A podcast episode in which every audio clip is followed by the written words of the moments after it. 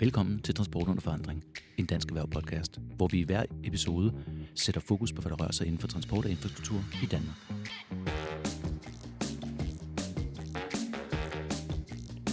Mit navn er Christopher Greenford, og med mig i dag har jeg Jesper Stenvik. og Alexander Bjørn. samlet det danske erhverv transportteamet, mm-hmm. og øh, i dag har vi udvalgt et par spændende emner, synes vi selv i hvert fald. Hovedstadsplanen, Mm-hmm. den er forholdsvis ny derude.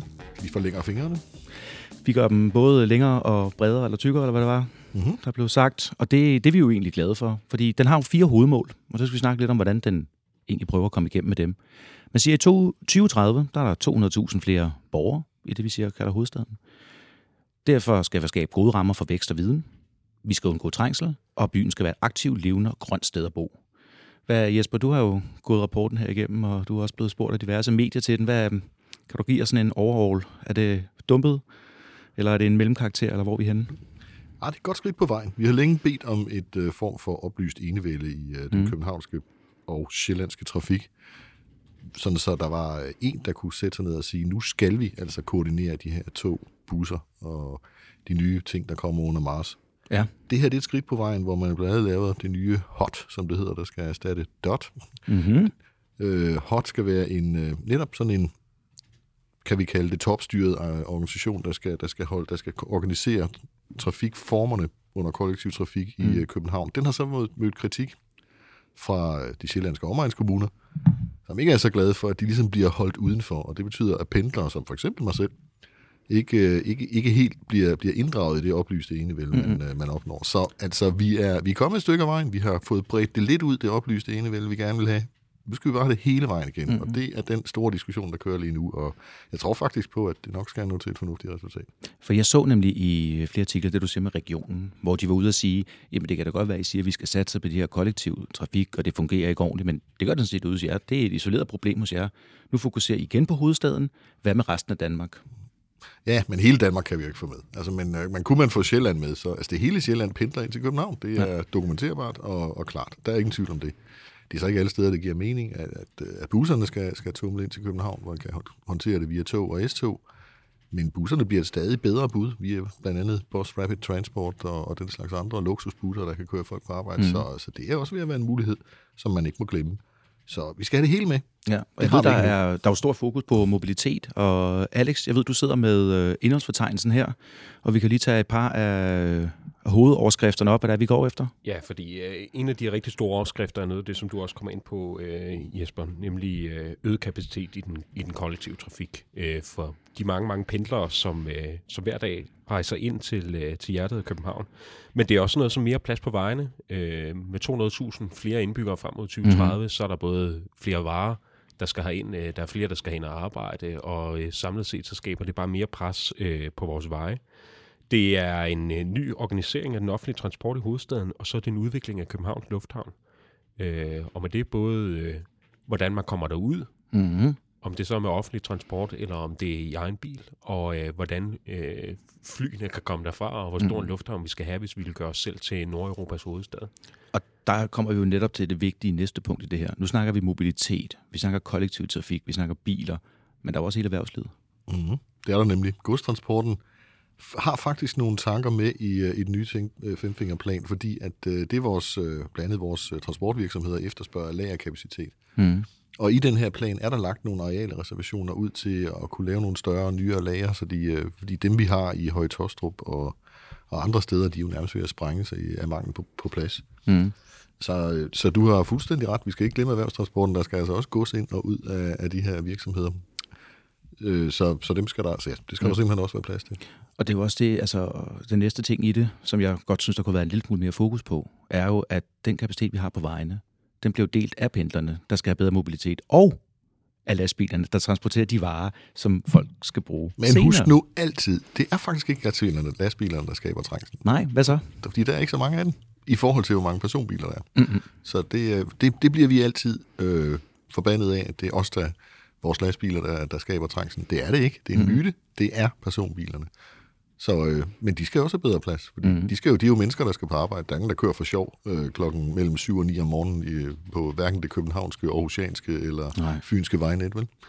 Nej, og der er jo det, du siger du fra 7 til 9. Der er jo altid store planer om, kunne man øh, rykke det til andre tider. Og ved det, vejledning om støjsvag levering i ydertimerne har jo lige været op igen. Og overhold har vi jo positive tilkendegivelser i det. Ja, der er jo... Der er, ja, jo, vi kan godt lide den. Altså, den bringer os igen et skridt frem, men der er mange skridt til målet. Mm-hmm. Det vi vil have, det er, øh, og det har vi sagt mange gange, det vi vil have, det er, at man skal kunne lave en business case på og, og støje, gøre en butik og dens øh, leverandør, transportør, støjsvag. Ja. Og kan man ikke gøre det, kan de risikere at bruge øh, et par hundredtusind hver især på at gøre sig støjsvage, og så samtidig dagen efter få et påbud fra kommunen om, at nu skal de alligevel levere midt i myldretiden, hvor alle børnene skal i skole og folk skal på arbejde. Jamen så nytter det jo ikke noget. Så er der jo ikke nogen, der, der laver den investering. Nej. Og den garanti har vi ikke endnu. Og så længe vi ikke har den, så er det fint, mm. det der bliver lavet, men det får os ikke i mål. Nej, og det er, jo, det er jo en del af problemet. Den anden ting er jo, at øh, du har jo både et tidligt tidspunkt, hvor du kan varetage være ret tid omhu. Det er jo allerede i lokalplanlægningen.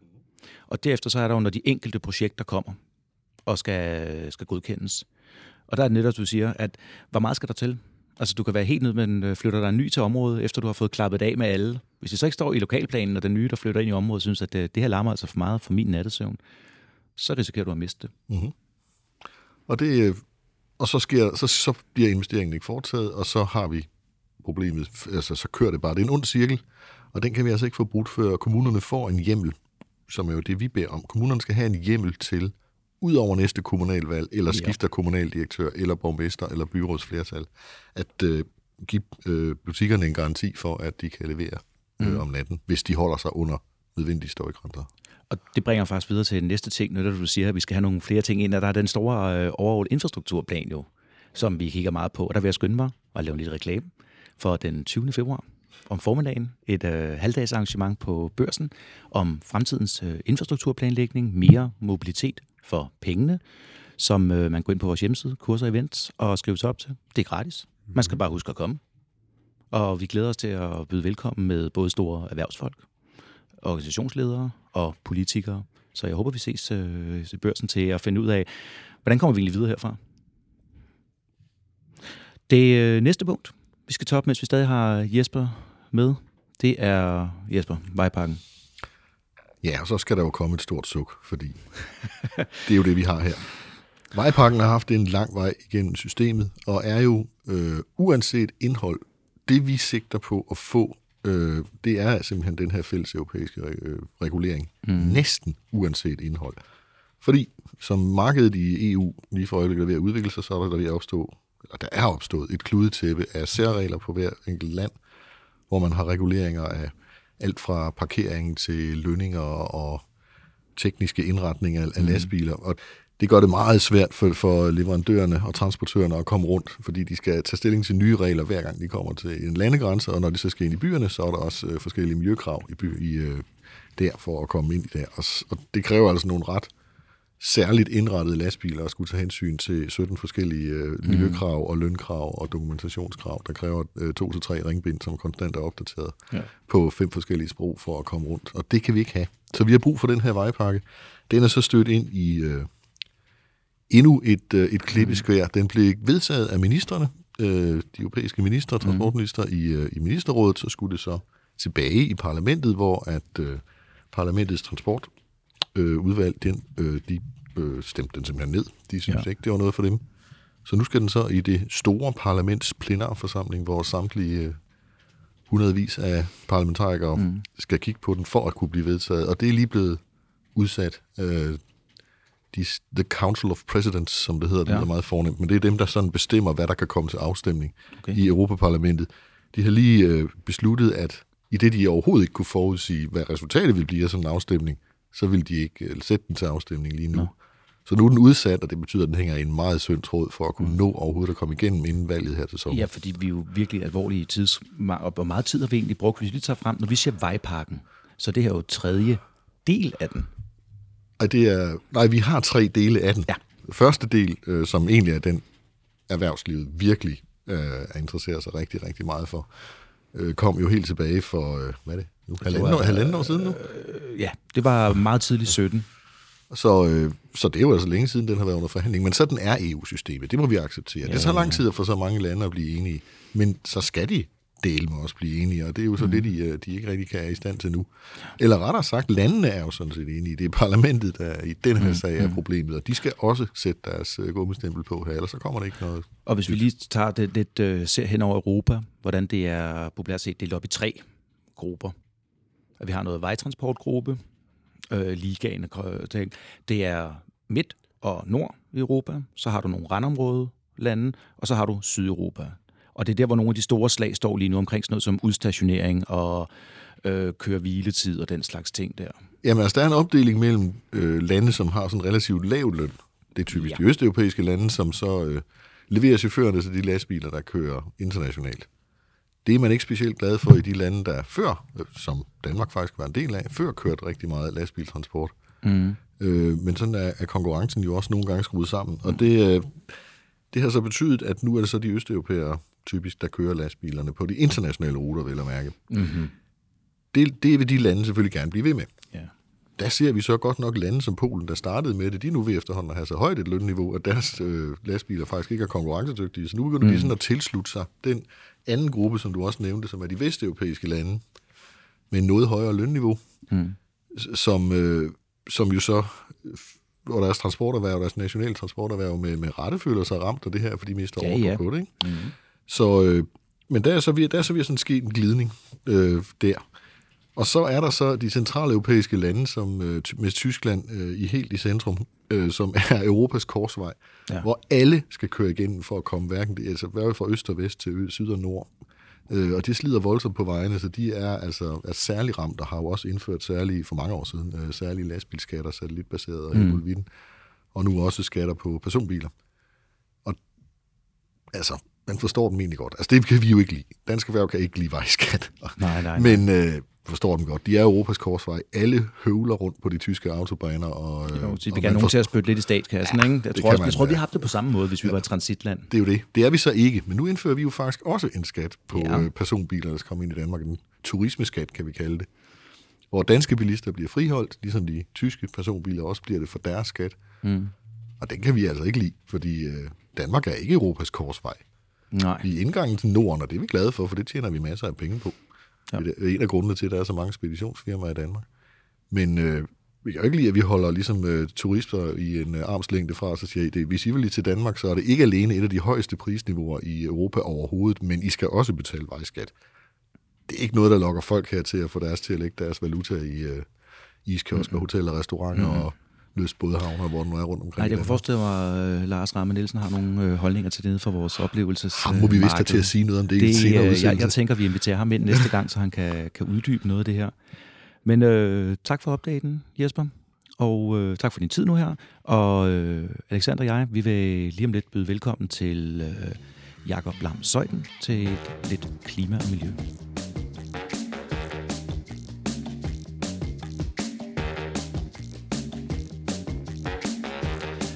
Så er vi tilbage igen, og øh, Alex og jeg har fået Jakob Søjden med os. Mm-hmm. Og det er fordi, vi faktisk skal fortælle ham en lille historie omkring, hvad vi går og kæmper med inden for transport og infrastruktur omkring klima. For Jakob, præsenterer lige hurtigt dig selv, øh, stilling og baggrund. Jamen, jeg, jeg arbejder her i Dansk Erhverv, øh, og jeg er miljøpolitisk chef. Og det betyder, at jeg sidder og varetager øh, miljølovgivning og mm. lovregler og sådan. Ikke så meget på transportområdet, der har vi jo et særskilt marked, men mm-hmm jeg har sådan lidt en, en overordnet rolle, i hvert fald inden for produktlovgivningen her i huset.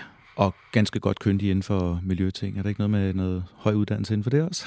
jo, jeg, jeg har en, øh, en klima-PUD. Ja. Jeg har en PUD i klimaforandring og menneskeskabte øh, effekter på skov. Og okay. det er jo ikke sådan helt dansk erhvervs øh, område at arbejde med skov, men jeg er økolog af baggrund og mm. biolog. Det er. Jamen, så glæder jeg mig til at fortælle det her, fordi øh, jeg kan så fortælle dig, at fra EU's side, der er Danmark blevet pålagt, altså kan sige, alle lande i Europa er blevet pålagt et klimamål inden for de tre ikke-kvotebelagte sektorer. Altså biler, boliger og bønder, som vi populært kalder det i branchen. Og øh, det er fra 0 til 40 procent set i, i 30, set i forhold til 0,5. Altså for alle tre brancher eller for sektorer? alle tre, de skal dele det på en eller anden måde. De skal dele det. Og Danmark har fået et krav på 39. Det er det næsthøjeste. Til sammenligning kan jeg fortælle dig, at Bulgarien, hvor man ellers tænker, der kunne måske være nogle øh, lavt hængende frugter, de har fået et krav på 0. Mm-hmm. Fordi man ikke vil lægge flere byrder på dem. Øhm, den måde, der sker på lige nu, det er i alle oplæg, der går bønderne i hvert fald fri. Det er nok det traditionsbundne i Danmark. Og derudover så er man nervøs for at gøre det med boliger, fordi vi nærmer os et, kan vi godt være ærlige, vi nærmer os selvfølgelig et valg, når der er nogen, der skal stemme på politikerne. Så og det så skal transportsektoren tage hele for, eller hvad? Det, det ligner, at det skal gøre det meget i hvert fald, fordi at øh, PC, så er der jo cirka 2,5 millioner biler plus lastbiler på de danske veje. Det er jo også nogle stykker. Og øh, personbilerne, de står for cirka 50 procent af transporten og øh, altså hvad, forureningen, så det er 50-50 mellem personlig transport og mellem erhvervstransport. Men står kun for 20 procent af den samlede udledning. Så hvad har vi af ting der? Jamen altså, vi, vi hører altid om el, hvor, hvor, og alternativ. Men jeg kan bedre lige at sige alternative drivmidler generelt. Hvad, Jamen, jeg vil næsten lige først sige, hvis der er... Det, det skal jo nødt være sådan, at tre sektorer kommer op og, og diskuterer, hvem der skal tage mest for og mindst for, fordi uh, man prøver at beskytte noget økonomi i ens egen sektor osv., mm. ikke? Og, mm.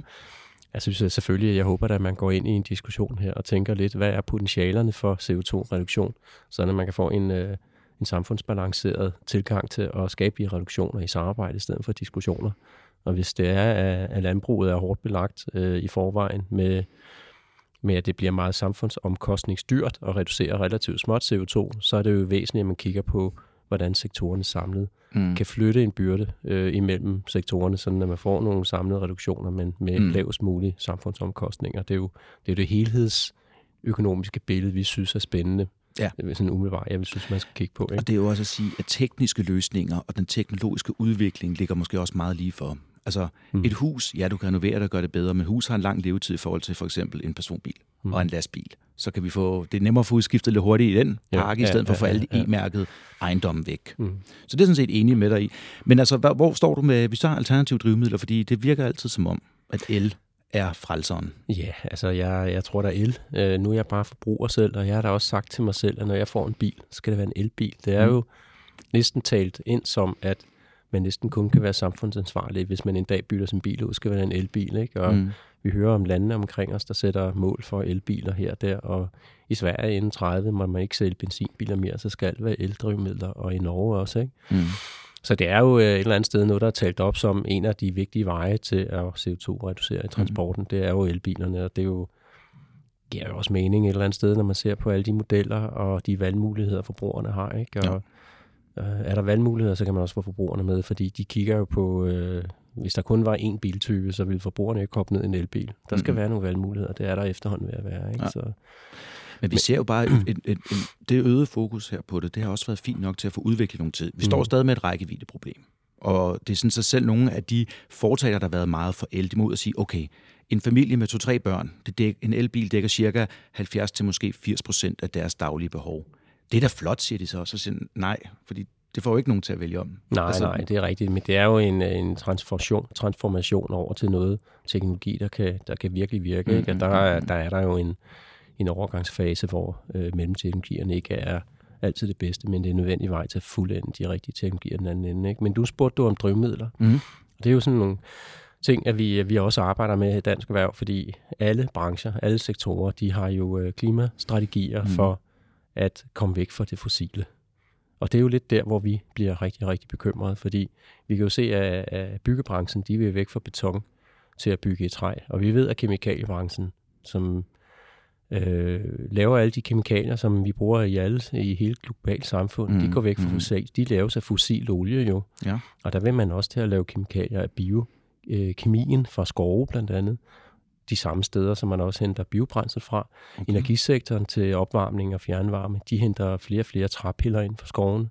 Vi ved, at, at plastindustrien og emballageindustrien og produktindustrien, de så sig væk over til biomaterialer fra majsmarker og sojamarker, og jeg ved ikke hvad, ikke? Og så er der så også brændselsdrivmidlerne, mm. hvor man laver biodiesel og soja og andre ting. Og det, som man ikke ved, det er, at hver sektor, de siger jo, der er nok. Men vi ved jo ikke, når alle sektorerne sourcer for de samme kilder, mm-hmm. så er der ingen overblik over, hvordan vi får øh, udfordrer de her biodiversitetsproblemer. Ja, vi, vi, skaber nogle, vi skaber nogle nye problemer, fordi vi ser isoleret på, nu har vi det her problem, det løser vi ja, sådan ikke? her. Og så hopper vi fra tue til tue, og vi skaber øh, langsomt nogle voksende miljøproblemer, fordi vi løser dem, der står lige for. Jeg er godt klar over, at klimaproblemet er et af tidens og vores allerstørste menneskeskabte udfordringer, ja. vi har. Men det, at vi udfordrer øh, biodiversiteten og i hastig grad udrydder øh, artsdiversitet og arter, kan gå hen og blive mindst lige så stort. Øh, mm øh, miljøudfordringer. Det har jo nogle konsekvenser, vi slet ikke kan, kan vurdere endnu, jo, før de opstår. Nej, vi kan slet ikke forestille os, hvad det betyder, hvis det er, at vi øh, udrydder bierne. Ikke? Altså, så plejer man at sige, at det er første tegn på, at vi er færdige, ikke? Jo, men Einstein sagde, at der er ikke langt fra menneskelig udryddelse, hvis vi udrydder biler. Fordi mm. så har du hele pollensystemet i vores globale økosystem, der ikke mm. fungerer, hvis vi udrydder bierne. Mm. Det er jo bare et eksempel. Bierne jo. bliver ikke udryddet, men de er på hastigt på vej tilbage. Det betyder så, så ryger man over i nogle behov for at udvikle teknologiske løsninger, så bliver vi afhængige af teknologi. Og den der økosystem-service, vi også plejer at sige, har en værdi, mm. at et økosystem kan give os service og kan give os værdi det bliver langsomt udhulet. Ja, jeg, jeg kan kun være enig. Det, ja. Men der er, og så er der mange ting med, det der soja, den faldt jeg jo over, fordi nu er det jo lige blevet blåstemplet i EU. Og så læste jeg så dagen efter, hvor jeg tænkte, det var da meget godt det her, at øh, der er ingen NOx. Det er jo godt, som der er for diesel. Til gengæld forurener den dobbelt så meget som diesel, diesel hvis du ser på de indirekte effekter og hele dens livscyklus, fra den bliver mm. skabt til den bliver forbrugt. Er det også med, at den ødelægger områderne, den kommer fra, når man dyrker dem, eller... Jo, men det er også lidt, når politik møder virkelighed. Fordi ja. politik øh, i den her henseende, det er jo noget med at reducere klimamål til 30, hvor vi skal ned øh, i nogle reduktionsmålsætninger, men hvor man øh, ikke tager højde for i virkeligheden den langsigtede effekt af at have en klimapolitik, hvor man så går ind og beregner systemgrænsen, ikke for at blive for teknisk, mm. men hvis du sætter en systemgrænse, der handler om, at nu har man udvundet biodieselen fra soja for eksempel, ja. og så regner man CO2-gevinsten derfra, at man transporterer den fra marken hen til raffinaderiet, får biodiesel ud af den, proppet den ind i lastbilen eller bilen, og kørt en kilometer, så beregner man, hvor meget CO2 man sparede i forhold til, hvis det var en gang råolie, man hentede fra mm. jorden og puttede ind. Ikke? Og der, der er der, der er en klimagevinst.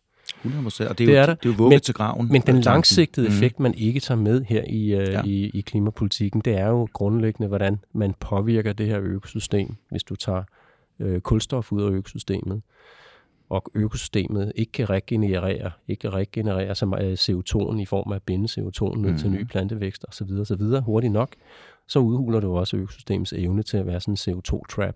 Mm. Og det skal jo indregnes i den samlede CO2-belastning. Ja. Det skal det selvfølgelig. Så der, hvor du får det andet billede, når du sætter systemgrænsen omkring hele, mm. øh, kan man sige, systemet, der skal levere biodieselen, så bliver den jo langt højere, end hvis man bare tager den fra transporten derud. Og så får du de der divergerende tal der.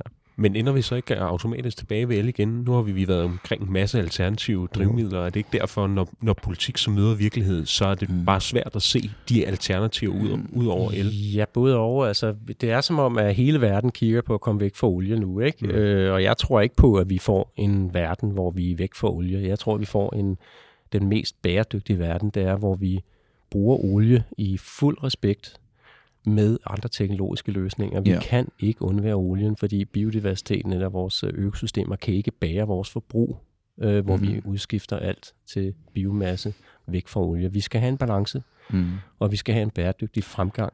Men, og ja, ja, det kræver bare, at vi øh, sætter alt ind på innovation og forskning nu, hvis vi skal nå i mål, uden at vi belaster vores biodiversitet. Men så, altså, hvad er løsningen så, at øh, så fortsætter man med at bruge diesel eller benzin som som, mm. som drivmiddel for bilerne, men mm. måske bare... Men plastik bliver lavet på en anden måde fremover, eller sådan noget? Er det sådan ja, nogle opdelinger? plastikken bliver også lavet på majs og ja. palmeolie og jeg, jeg ved, plantematerialer og affald, som alle siger. Der er nok affald, men det er der jo inden for hver sektor. Men hvis alle sektorer tager de her affaldsmængder, så slipper de jo hurtigt op. Mm. Mm. Men det er altså at, at få en... Øh, vi, vi, vi vil jo gerne have, at man i højere grad beregner lidt nogle øh, konsekvenser for økosystemerne, hvis mm. det er, at man har et samlet træk på dem for flere sektorer, eller hvad kan man sige? Hvis man beregner øh, et økosystem-service, hvor meget kan økosystemerne give i service øh, til kulstof, mm. som kan erstatte fossil olie, hvis man ser på det samlet, hvad verdenssamfundet har brug for. Mm. Så får du også et billede af den trussel, det kan give på biodiversiteten. Mm. De beregninger har man bare ikke endnu. Men havde man dem, så ville man jo se, så bliver man jo nok nødt til at lægge sit politiske øh, målsætninger, eller det er opnåelse af de politiske målsætninger med nogle andre virkemidler, mm, mm, mere mm, forskning til eldrivmidler og sådan noget, ikke? end man gør i dag. Ja. Og, der, og vi kan jo godt forske i det, men en af udfordringerne har også været, at batterierne, altså at man ikke kender 100% deres belastning bagefter, det har man jo måttet indrømme altså hvor lang tid holder de? Mm. Kører de 150, kører de 200.000? Men så bliver man ved at sige, jamen, så genbruger vi dem bare. Man er ikke engang klar over 100%, de kan genbruges, hvor meget de mister effekt, og hvad mm. de kan gøre. Så der er meget, jeg vil lige prøve at vise dig netop det der, hvor man ikke har den holistiske tankegang, som du er inde på her. Mm. Det er, øh, der er lige for nylig blevet udskiftet for øh, CO2. Altså, du ved, hvis du får at vide, at din bil kan køre så så langt på literen, så får du en idé om, hvordan den miljøbelaster. Før i tiden blev det målt med noget, der hedder NEDC. Og der var de jo rigtig høje. Kan du huske, der var Dieselgate, og der var alle de der forskellige ting. Så det manipulerede man med på det tidspunkt. Og så tænkte man, hvordan kan det være, at bilerne ikke kan køre så langt, som de siger? Det er så fordi, at man tænkte, man brugte 20 minutter på at køre. Man kørte cirka 11 km. Man kørte ikke hurtigere end... Øh, øh, gennemsnitshastigheden var 34 km i timen. Man skulle lige op på 120, og så øh, benyttede du maks 46 heste, og du måtte varme bilens motor op til at starte på. Ja, det er jo nogle helt uvirkelige øh, vilkår i forhold til at være almindelig forbruger. Det er det jo. Ja, og så siger man, nu bliver alt godt med den nye. Og så har man simpelthen bare gået op til 10 minutter mere, 12 km øh, længere og 11 km og så videre. Så, så det er sådan en, en, en små ting, og allerede den er man jo begyndt at blive usikker på. For eksempel her, at når man så opdager, at der, er, der var 21 procent forskel på det, der var opgivet for producenterne som minimum på alle biler, se sådan bredt på grund af måleenheden der, ikke? Så øh, i stedet for så at gå ind og sige, det er for dårligt, nu må vi beskatte efter det, så tænker man, åh oh, nej, så bliver folk beskattet hårdere med afgifter, vægtafgifter og alle sådan nogle ting. Så ganger op med en faktor 1,2 henholdsvis og 1,1 på, hvad de kunne køre i forhold til, når regne afgifterne ud. Så folk fik ikke noget incitament til at købe de biler, der forurener. For det eneste, du fik folk over på at tænke på, det var, hvad koster det mig i afgift for hatten? Så fjerner du fokuset på miljøet igen. Mm. For eksempel, en, øh, du fandt jeg her en Opel Insignia, en ny en. 1,5 turbo, 163 heste, tror jeg det er. Den var før opgivet til at køre 25 på literen. Så købte folk den glad og følte sig lidt grønne i det. Det reelle tal er 19,6 nu målt med WLTP, og der er stadigvæk en misvisning på. Jeg har købt en, der så siger, at den kører 20,5 på literen. Mit forbrug over de halve år, jeg har haft den, er 13. Ja, altså jeg skal jo nødt være den, der, der snakker om, hvad vil en retfærdig beregningsmetode øh, gøre, ikke? men et eller andet sted, så snakker vi jo tit om, det forureneren belaster principperne skal gælde i den form for beregninger der. Altså, man kan jo også i stedet for at gå og lave beregninger og afgifter. Nu, det er jo ikke dansk erhvervspolitik, det tænker, tænker jeg bare som mm, mm, mm, almindelig fornuftig Jamen, øh, menneske, at man flytter jo mere over i, at man betaler som forbruger det, øh, ikke det antal øh, liter benzin, man bruger for eksempel. Fordi så er det uafhængigt af, hvad producenterne af bilerne går og oplyser. Så kan man mm. jo også bare sige, at hvert år, så skal du indsende et benzinregnskab. Yeah. Eller du går, når du går ned og, og, og tanker, så er der en chip i dit visakort, der registrerer ind til skat, hvor mm. meget du hæver, mm. og så hvert mm. år får du en skatteregning på, hvor mange liter benzin du har købt. Mm. Så fortæller det noget om forbruget, og hvor meget du kører per liter. Du er faktisk og sådan noget, ikke? ikke så langt fra nogle af de idéer, vi har omkring det, men det er nemlig at sige, at vi vil gerne have bruger og forurener betaler Princippet, ja. som et opgør imod afgiftssystemet. Mm. Men vi vil ikke have det som det, de har gjort de sidste tre år, hvor der kommer en lille lempelse og en lille lempelse og en lille lempelse, for det slår altså hul i bunden på både vores øh, transportkøbere og mm. øh, transportsælgere og alle de folk, for de ved ikke, hvad de skal indstille sig på længere. Og den usikkerhed i det. Så vent med at gøre det, til der er et ordentligt system. Men lad os da for pokker betale for det. Ja, vi, vi har jo nu, altså det er jo igen de der, øh, hvordan vi øh, vender en transport øh, til at være en, en klimamedspiller i forhold til at reducere. Ikke? Mm. Og der er jo... Øh, hvis man kigger lidt på de store købekræfter, vi har i vores samfund, så har vi jo øh, virksomhedernes omsætning, eller købekraft, som er, mm. jeg tror, er 1.800 milliarder kroner i Danmark. Ikke? Og så er der det offentlige indkøber, hvad de køber ind af biler og kører i, jeg tror, det er 300 milliarder kroner, og det privat forbrug er 800 milliarder kroner. Så du har sådan nogle store ja. købeklumper, altså et eller andet sted, og det er jo, det er jo ofte økonomien, der man skal sætte i spil, hvis du skal have øh, reduktioner inden for de her klimamål og så videre. Ikke? Og, mm og privatforbruget, hvis du skal have det til at, at bidrage. Jeg tænker, at det er jo alle økonomierne, der skal bidrage til transporten, den kan indfri nogle klimamål. Ja, ikke? Ja. Så er det jo også private, det private forbrug. Øh, skal man ikke have nogle belønninger for at køre mindre? Skal man ikke have nogle belønninger for at producere nogle gode biler? Skal mm. man ikke have nogle belønninger for at købe rigtigt ind? Og jeg tænker jo ikke, at man skal gå ind og sige, bang her transportsektoren. Man skal gå ind og skabe nogle incitamenter i købeøkonomien et eller andet sted. Mm, mm. For det er den økonomi, der skal sættes i spil, før man får nogle, nogle incitamenter til at drive en omstilling.